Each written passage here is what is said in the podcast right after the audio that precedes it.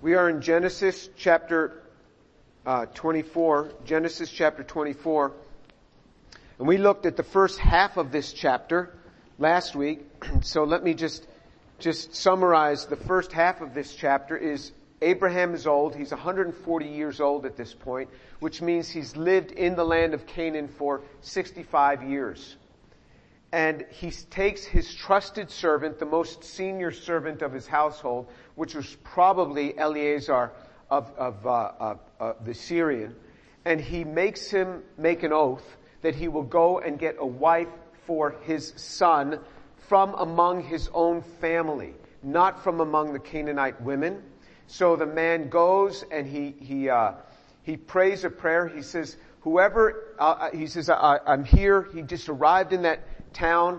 He went to Abram's hometown that, that was not all the way back in Ur of the Chaldeans. Here I am by this well. The woman that comes out. So he prays this prayer. He says, "The woman that comes out, and I ask her for water. She gives me water, and then offers to water my camels as well. Let her be the one." That's, that's, uh, um, if she says, let me water your camels as well, let her be the one that, that's the woman that I'm looking for, for the wife, for my master's servant. And that would be for Isaac, or from my master's son, and that would be for Isaac. And so he goes there, and exactly that happens. Exactly that happens. And, uh, uh, she goes to water his camels. Now remember, camels drink over fifty gallons of water in three minutes.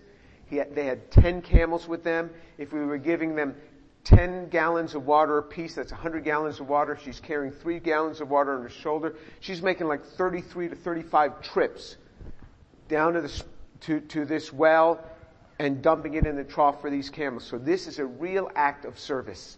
And so we're going to pick it up in verse twenty-two of Genesis chapter twenty-four. Genesis twenty-four, twenty-two. And when the camels had finished drinking, the man took a gold ring weighing half a shekel and two bracelets for her wrists weighing ten shekels in gold. And he said, whose daughter are you? Please tell me. Is there room for us to lodge in your father's house? She said to him, I am the daughter of Bethuel, the son of Milcah, whom she bore to Nahor. Again, she said to him, we have plenty of both straw and feed and room to lodge in. The man bowed low and worshipped the Lord. And he said, blessed be the Lord, the God of my master Abraham, who has not forsaken his loving kindness and his truth toward my master.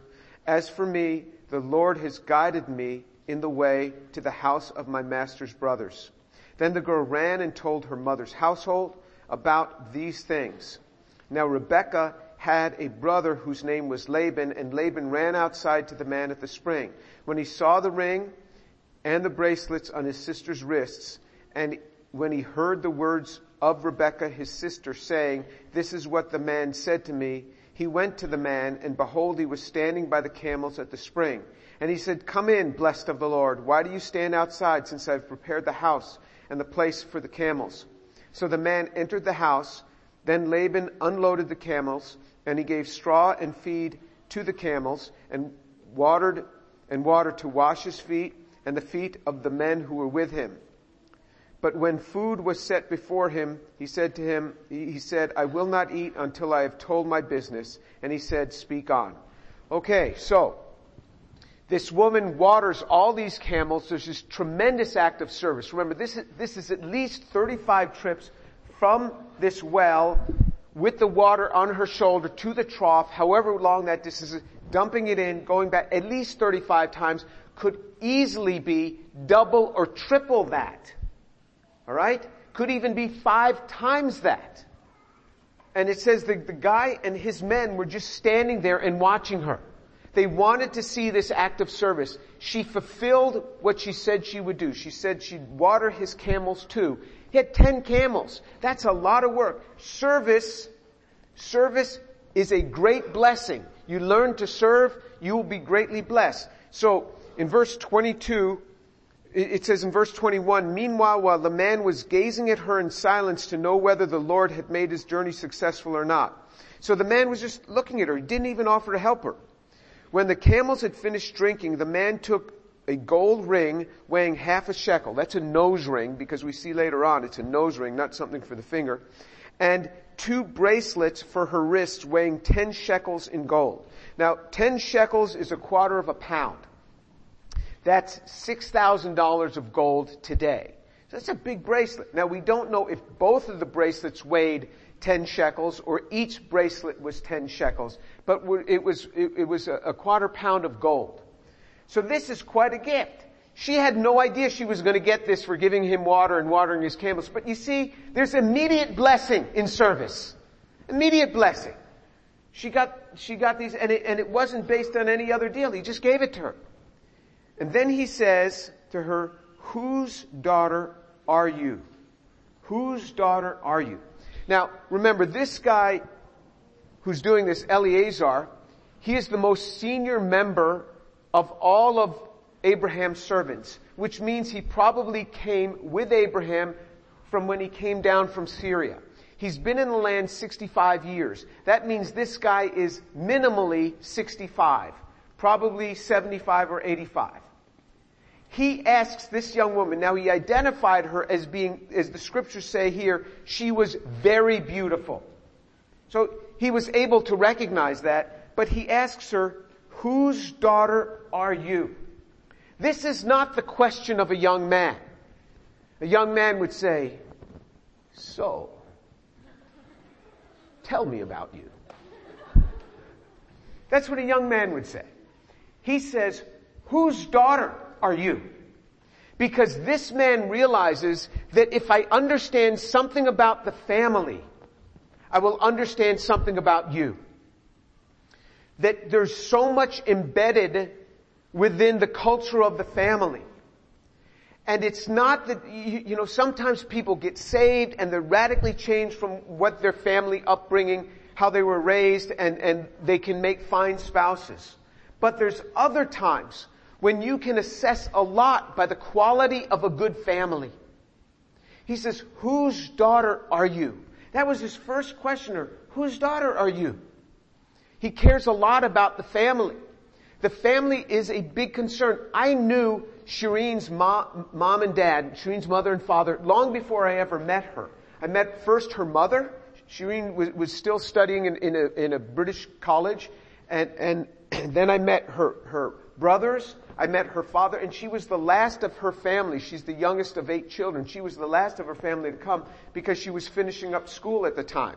So, so uh, um, even though we're the same age, She's, she finished school before I did. She went to school early. And, and, uh, um, so she, she got done with college and then she, she finally came. So she was the last of her siblings to come. I knew a lot about the quality of her family. I knew how godly her mother and her father were. And so I knew that there had to be some sort of character when I first met her. I mean, there was nothing when her father first introduced me to her, but I knew that this was a quality family. Just because I knew her mother and father. I knew what kind of person that, that, that she probably was because I had known her brothers and her sisters. He says, "Whose daughter are you? Please tell me, is there room for us to lodge in your father's house?" He asks her, is there room for us to lodge in your father's house? He doesn't say your house, he says your father's house. You say, well, why are you doing this? Because there were probably not, you, you know, a Motel six in town. This is a long, long time ago. And, and, uh, uh, and she said to him, "I am the daughter of Bethuel, the son of Milcah, whom she bore to Nahor." So she's going through her background. So if, if we look at this, there is Terah was Abram's father. So Terah gave birth to, to Ter, Terah's sons were Abram, Nahor, and Haran. Haran, we already read, died. And his son Lot ended up going into the land with, with Abram, which la- who later became Abraham. He was married to Sarai, which later became Sarah, and his name Abraham became Abram became Abraham. So his other son, Terah's other son Nahor, who's Abraham's brother Nahor, had a wife named Milcah. They gave birth to Bethuel, who was the eighth son that they had. The youngest son of theirs was Bethuel. His daughter was Rebekah. Rebekah is going to become the wife of Isaac. So this is, this is Abraham's, uh, grandniece is, is, is, is Rebekah. And so you see this now, you will keep seeing reference to Milcah. You'll keep seeing reference to Milcah when generally women aren't mentioned. And the reason we keep seeing references because in, in chapter twenty-two of, of, of, uh, of the book of Genesis, chapter twenty-two, verse twenty, it says, "Now it came about after these things that it was told Abraham, saying, Behold, Milcah has also borne children to your brother Nahor, Uz his firstborn, Buz his brother, and Kemuel the father of Aram, and Chesed and Hazo and Pidash and Jildlaf and Bethuel." So Bethuel is the number eight. "Bethuel became the father of Rebekah. These eight Milcah bore to Nahor, Abraham's brother." And the reason it mentions her is because in verse twenty-four it says, "His concubine, whose name was Rumah, also bore Tiba, Gaham, Tihash, and Makkah." So he had eight sons with Milcah. He had four other sons with his concubine. That's why she keeps having to make reference saying, "I'm of the, the, of Milcah, you know, who gave birth to Bethuel, who gave birth to me." So that's why she keeps specifying also the mother, because, because, uh, um, Nahor had a concubine as well. It says, and, and, uh, um, and she said to him, verse twenty-five, "We have plenty of both straw and feed and room to lodge in." This was a very hospitable woman. She says that I am the daughter of Bethuel, the daughter of Bethuel, the son the son of Milcah, the son of Milcah, whom she bore to Nahor. So she tracks this. The man immediately knows that she's of the family of Abraham. He immediately knows from this that his prayer has been answered.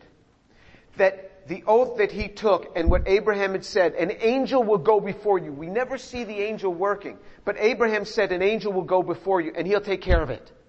This is the way je- angels normally work. You don't see them manifest, but they are, they're working. And she says, "We have plenty of both straw and feed and room to lodge in." This is all free. You come and stay in our home. This is all free. Remember, this guy had ten camels, ten camels, and a bunch of people traveling with him. He said, she said, "You come."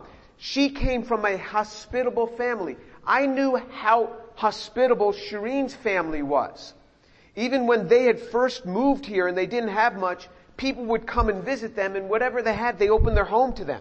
People would come and live with them for weeks. Whole families would come and stay with them for weeks. And, you know, when, when, when people w- would come to stay with me, I'd be like, how, how long are you going to be here? And Shireen has told me, don't say that to people. Just don't say that. You can think that, but don't say that. And, and uh, Uh, I learned how to be hospitable. I learned that from her, from Shireen. She came from a very hospitable family. This woman was super hospitable. She comes from a, a family she knew her family would be open to them. And the New Testament, our instruction tells us to, to, to be this way. So for example, in, in Hebrews chapter thirteen verse two, Hebrews chapter thirteen verse two, it says, "Do not neglect to show hospitality to to strangers, for by this some have entertained angels without knowing this, without knowing it." In, in, uh, um, in, in First Timothy chapter five verse nine, it's talking about the support of widows. He says, "Don't let the church support a widow who's under sixty years old." Only if they're over sixty. And then it, then it goes through criteria. It says a widow is to be put on the list only if she is not less than sixty years old, having been the wife of one man, having a reputation for good works, and if she has brought up children, if she has shown hospitality to strangers, if she has washed the saints' feet, if she has assisted those in distress, and if she has devoted herself to every good work. So the only way the church should support a widow is if all these requirements. Now, if she has children, her children are supposed to take care of her. So her children in this case must have also been dead also. Must have also been dead. Because if not, the children were to take care of her. So only if she has, she doesn't have any children after having born them, And she has to have shown hospitality. This is one of the requirements. Hospitality is a big thing, both in the Old and the New Testament. It's very important to be hospitable. I learned hospitality in college in this, in this, this student ministry that I was in, where we were, we, we had this discipleship house, we had to invite people in, we had to have guests in our home, and the pastor was always being hospitable. And so I learned this from the pastor, I learned this from Shireen's family. We are instructed in the New Testament to be hospitable. It is a sign of the body of Christ, to be hospitable. This is part of what we're to learn to do. And the good thing about working with people your age is you're highly impressionable. That is a good thing. You are able to change. You work with people who are twenty years older than yourself. It's hard to get them to change. That's why it's hard to marry a person who's forty years old. There's a lot of troubles when people are forty years old and get married versus twenty years old. Because they're so established in their ways. This happens all the time. And people are waiting more and more to get married, and it's harder and harder. It really is, because you get more set in your ways. At your age, it's much easier to change. So she had a really hospitable family. So when this guy hears where she's from and how, how hospitable she is, he knows she'd make a great wife. And so it says in verse twenty-six, and the man bowed low and worshipped the Lord. The man bowed low and worshipped the Lord. He didn't just stand up. He bowed low. I mean, he bowed down and he got, I mean, isn't this girl going to think this is kind of odd? You know, she, she hasn't learned from Abraham how to do this. He bowed low and he worshipped the Lord. Wherever he, he just, I mean, he was just so taken by this. And he said, blessed be the Lord, the God of my master Abraham. When he says Lord, that's the Lord in small caps in your Bible. That's Yahweh. As, as in, in English it would be translated Jehovah. That is the personal name of God. He is thanking the personal name of God. The, and, and early on, they used the name Yahweh. That use of the word Yahweh was phased out later on. They said it's too holy of a name to use. But here they're using the name Yahweh and the God of my master Abraham. So he's so concerned about seeing his master Abraham blessed. This is what happens in life. You get so concerned for other people. You bless God when God has fulfilled something in their life. So I care a lot about my wife. I pray for her for things, and when God does that, I'm so happy for what God's done in her life. She does the same for me in my life. We pray for our children. We rejoice when God does something in our children's lives. You learn to pray for others and you rejoice for what he does in the lives of others. Who has not forsaken his loving kindness and truth toward my master. As for me, the Lord has guided me in the way to the house of my master's brothers. Remember, this guy didn't have a G P S. He just knows approximately where to go, and he ends up right at the house of his master's brother, Nahor. Now, Nahor's now gone, but Bethuel is there. And, and, uh, so he knows that this is the right house. So he's rejoicing in the Lord for this. See how he's thanking the spe- specificity, the answers to prayer. He's thanking specifically answers to prayer. This is part of what the Christian walk is. It's learning how to thank specifically for things in prayer. In verse twenty-eight, the girl ran and told her mother's household about these things. Now, why her mother's household? Bethuel is still very much alive, as we're going to see. Bethuel is still very much alive. But she's, it says her mother's household. Now, Bethuel may have also had concubines, so she has to specify this is within my mother's household because, you, you know, it, it, it, we understand that. You probably have a separate tent for the other woman and her kids. I mean, it's just... It just got to work out that way. I don't care what generation it's in. It, it's it's it's trouble. It's just trouble. And we see we see what happened to Abraham and in his home. It's trouble. And uh, um, so she says, and she ran to tell her mother's household about these things. Now Rebekah had a brother whose name was Laban, and Laban ran outside to the man at the spring. Now we're going to learn a lot more about Laban in a few chapters. Laban was a crooked sort of guy. He was a crooked brother. And uh, uh, uh, Laban loved loved riches. He loved money. And uh, uh, he was very good at conniving and twisting things. And so she went and she told Laban, her brother, and says, and, and verse thirty, and verse twenty-nine, now Rebekah had a brother whose name was Laban, and Laban ran outside to the man at the spring. And when he saw the ring and the bracelets on his sister's wrists, ah, when he saw the size of those bracelets, he knew, this is a man I gotta get to know. When he saw the ring, the ring, the nose ring, and the bracelets. You see those size of bracelets, quarter a pound of gold bracelets. He said, whoa. He ran, so, so Laban ran also. She ran, Laban ran. That's unusual. In, in, in the Middle East, men don't run. Now maybe they do now because they're, they're exercising, but in general they don't run. So Laban runs. And, and, uh, when he, and, and, uh, when he saw the ring, and the bracelets on his sister's wrists, he, and when he heard the words of Rebekah, his sister, he heard the words of Rebekah, his sister. So Rebekah told him what happened. Rebekah told him that this man prayed and he gave thanks to someone named Yahweh. It says, this is what the man said. He went to the man, and behold, he was standing by the camels at the spring. And he said, come in, blessed of the Lord, Yahweh. You know, he had heard the name that this guy was using through his sister, and he says, blessed of the Lord, Yahweh. Now, we don't know if he really knew the God Yahweh. We don't know. We know Abram did, and we know Abram had heard this call This call up in that land. We don't know if, if, if this is translated or if he was just quoting his sister. But we do know from later chapters that Laban is kind of a conniving man. So I don't trust him. I mean, I just don't, I don't trust that, that this was all legitimate here. And then he says, why do you stand outside since I, I, I did it, me. I have prepared the house and the place for the camels. Now we're going to see later on in this chapter that Rebekah's brother and Re- Rebekah, their father was Bethuel. He was very much alive. Because later on we're going to see him in this chapter. Now maybe he's not able to go out at this point.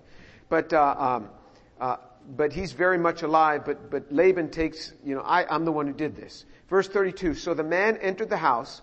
Then Laban unloaded the camels and gave straw and feed to the camels and water to wash his feet and the feet of the men who were with him. So this is a hospitable family. It is good to learn to be hospitable. This is a good thing. Be hospitable. Learn to serve in this way. And then it says, and, and it says, uh, but when food was set before him to eat, he said, I will not eat until I have told my business. And he said to him, speak on. This is very interesting. So Laban put all this food and he says, eat, eat. This man very wisely would not eat. He says, I have to first speak my business. There's a, there's a verse in Proverbs twenty-three. Proverbs twenty-three, verse one through three says, when you sit down to dine with a ruler, consider carefully what is before you and put a knife to your throat. If you're a man of great appetite, do not desire his delicacies, for it is deceptive food. You think, what does that have to do with anything? Well, I'll tell you, I once was at, so, so I, I, I was on sabbatical and I met a guy in a laboratory. I met this guy in a laboratory when I was on sabbatical. And, and, and th- this was, this was twenty-five years ago. And, uh, I was in, in this, this laboratory and I met this kid who obviously came from a very, very rich home. Because instead of making chemicals that every, anybody else would have made, he would find some place that would make chemicals and order it and have it shipped to him. I mean, we, we, this is synthetic chemistry. We're supposed to be doing this. And he would, he was gone a lot. And then he would make an appointment to meet with his major professor. I was working in that lab. And he would fly in to meet the major professor, and the major professor would say, you know, I'm too busy today, and he wouldn't meet with them. So this guy was flying in, and I said, what's with this kid? He said, oh, he owns some company, his father's real rich, and, and, uh, uh, so it turned out the guy was really rich. His dad owned s- several big companies. And, uh, his dad was, was, uh, just to show you how rich, his dad was the, the first and biggest investor in Intel, which you know, became a big company. So when when I, I I got to know him and he saw the work that I did, and he wanted me to consult for the company that he was leading for his father.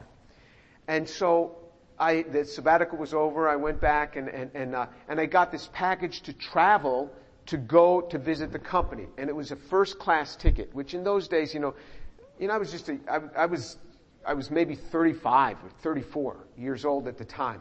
And they're sending me a first-class ticket, and they wanted me to sign a contract. And they looked at this contract, and it was a consulting contract, but the terms were so amazing. You know, it, was, it would bind me, my children, my children's children. It was crazy in what it would bind. And, and he would own everything I ever did. But I'd make a lot of money.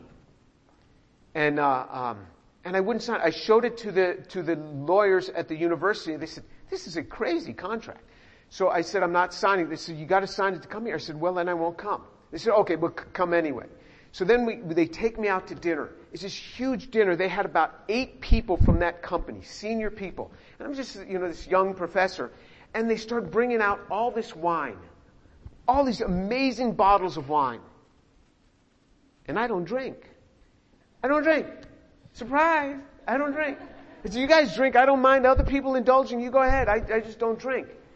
And they're looking around at each other like, uh-oh. And then they try to hand me the contract again over dinner, and they're buying just lots and lots of stuff. And I eat until I begin to feel full, and I stop. I just stop. I don't eat anymore. And and uh, um, they keep bringing stuff. And I, I'm not hungry. I don't want any more.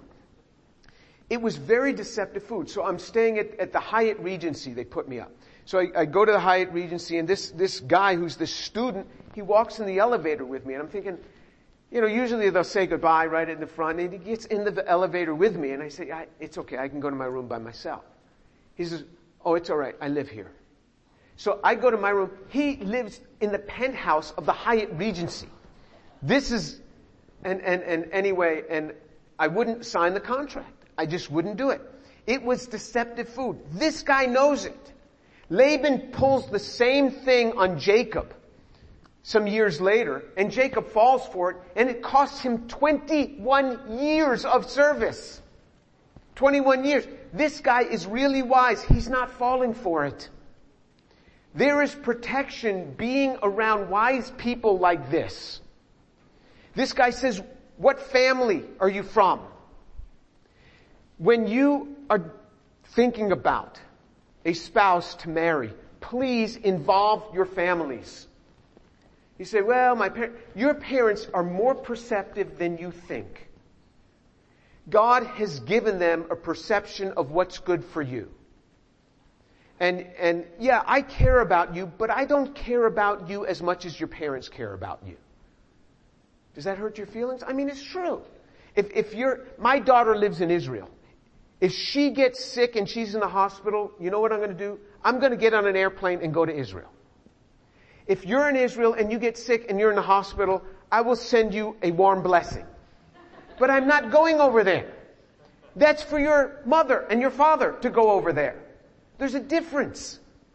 Your family really cares about you, and they know you much better than I do. And I urge you to incorporate other people in this. What family are you from? Talk about this thing. Get other counsel. So when God had put on my heart, I prayed that God would, I always prayed, Lord, lead to me the right wife. I didn't want to get this thing wrong. And then when I started, you know, getting attracted to Shireen, I thought this can't be right. And I prayed about it. The more I prayed about it, the more I, I, I just thought she was the greatest. So, so uh, I went and I spoke to the, the pastor of the church, and I told him about it. And he said, okay, I'll speak to her family on your behalf. And, uh, um, because it's a different cultural thing. I'll speak to her family on your behalf. And I told the pastors of the church, I said to all the pastors, I said, if you're not, if we're not all in agreement, I don't want to pursue this. Before we ever get engaged, because engagement is actually binding in the scriptures. I want to get this thing right if you're not all in agreement. So he says, okay, we'll pray for six months. And the pastor went and told her father, her father and her mother were good with this, praying for six months. And remember, I had known her mother and father, and her mother and father knew me before Shireen ever came to this country, before I even knew she existed. After six months, all the pastors were in agreement except one of them. And it was the assistant pastor, and he was the assistant pastor over the discipleship house that I was in. And he said, Jim, I'm, I'm not that comfortable with it. And I said, okay, then it won't happen. It's not going to happen.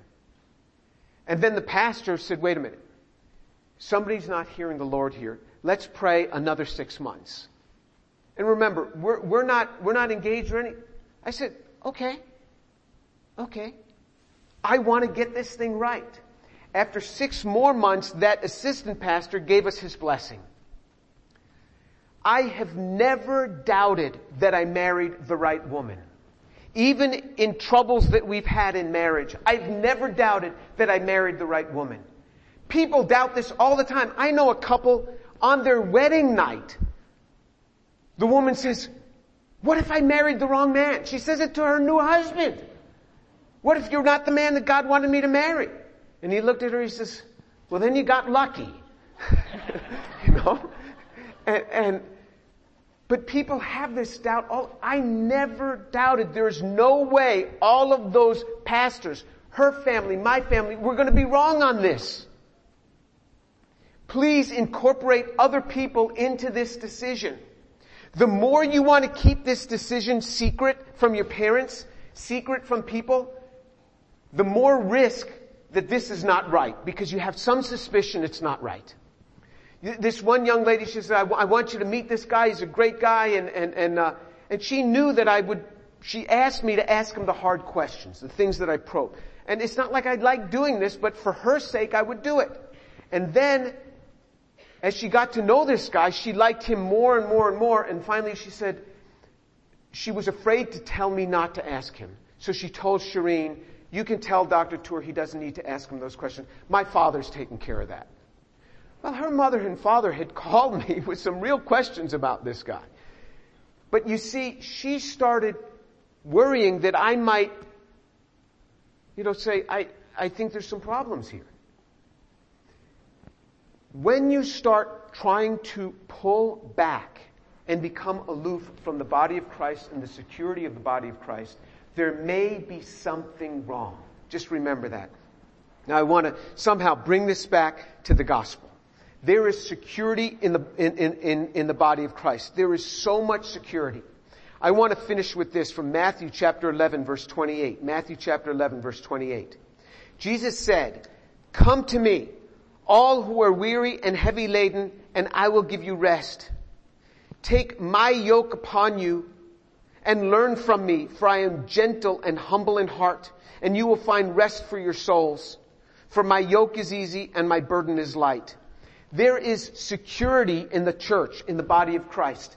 You learn to have part. If, if you never have any interaction with your pastor or with people in the body of Christ, then it's a foreign entity to you. But if you're as involved as I was in serving in the body of Christ, and I knew the pastor, and I knew the assistant pastors, and I knew the people, then I could willingly commit myself to their counsel. Jesus said, come to me. Come to Jesus. He says, come to me, all you who are weary and heavy laden, and I will give you rest. Do you have burdens? Do you have concerns? Do you have things that you want to know from the Lord? Things you want to know about? Jesus said, come to me. Come to me. There is security in me. Jesus invites us. This is the message of the gospel. Come to me. If you do not know the Lord today, He is calling you. Come to me. Jesus says, come to me. All you who are weary and heavy laden, and I will give you rest. Take my yoke upon you and learn from me, for, my, for I am gentle and humble in heart. Take my yoke. In other words, you take your burdens, you cast them right at my feet. Take my yoke. I mean, his, his yoke is made out of like, like styrofoam. He says, my yoke is easy, my burden is light. He says, for I am gentle and humble in heart. Jesus is always good. He is never, ever, ever a taskmaster. The devil is a taskmaster. You serve Jesus or you serve the devil, it says. You gotta have one of them. And the devil is a taskmaster. He will ride you and destroy your life. Jesus said, I am gentle and humble in heart. You will find rest for your souls. For my yoke is easy and my burden is light. My yoke is easy and my burden is light. Jesus said, come to me. This day, if you do not know the Lord, I urge you to come to Jesus this day. I am giving you an invitation to come to my home today. We're going to have lunch. You say, well, you already have plans for lunch. Cancel your plans. All right? Cancel your plans. It's more important that you be with me today for lunch. If you do not know the Lord, it is more important that you be with me today. One guy reminded me, I was talking to one guy, he says, the first time I attended your class ten years ago, you said about something, you said, if you think I'm wrong, you're wrong. And, and so, and I say that again today. You've got to come and come to my home and let me tell you about Jesus. Come to him. Come to Jesus. Jesus said, my yoke is easy and my burden is light. And I will specifically sit with you and tell you about the gospel, and at least let me have this one opportunity to sit with you and tell you about Jesus and what he has done for you. Jesus is always good, always kind. He is gentle and humble in heart, and you will find this day rest for your souls. I guarantee you, if you come to my home today and you let me tell you about Jesus today, you will come to know the Lord today. Let's pray.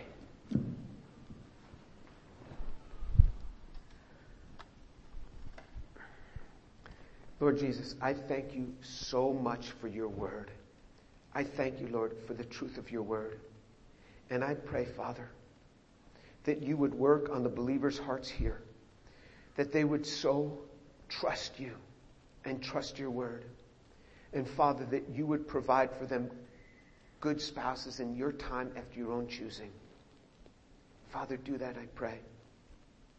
And Lord, I pray for the unbelievers. Save souls today, that they might be saved and become disciples, that they would learn from you that you are gentle and humble in heart, and that this day would be the day that they would start to have rest for their souls. Lord, do this, I pray, by your power, for it's not up to the man who wills or the man who runs, but to God who has mercy. So according to your mercy, do this, I pray. In the name of my blessed Lord Jesus, amen.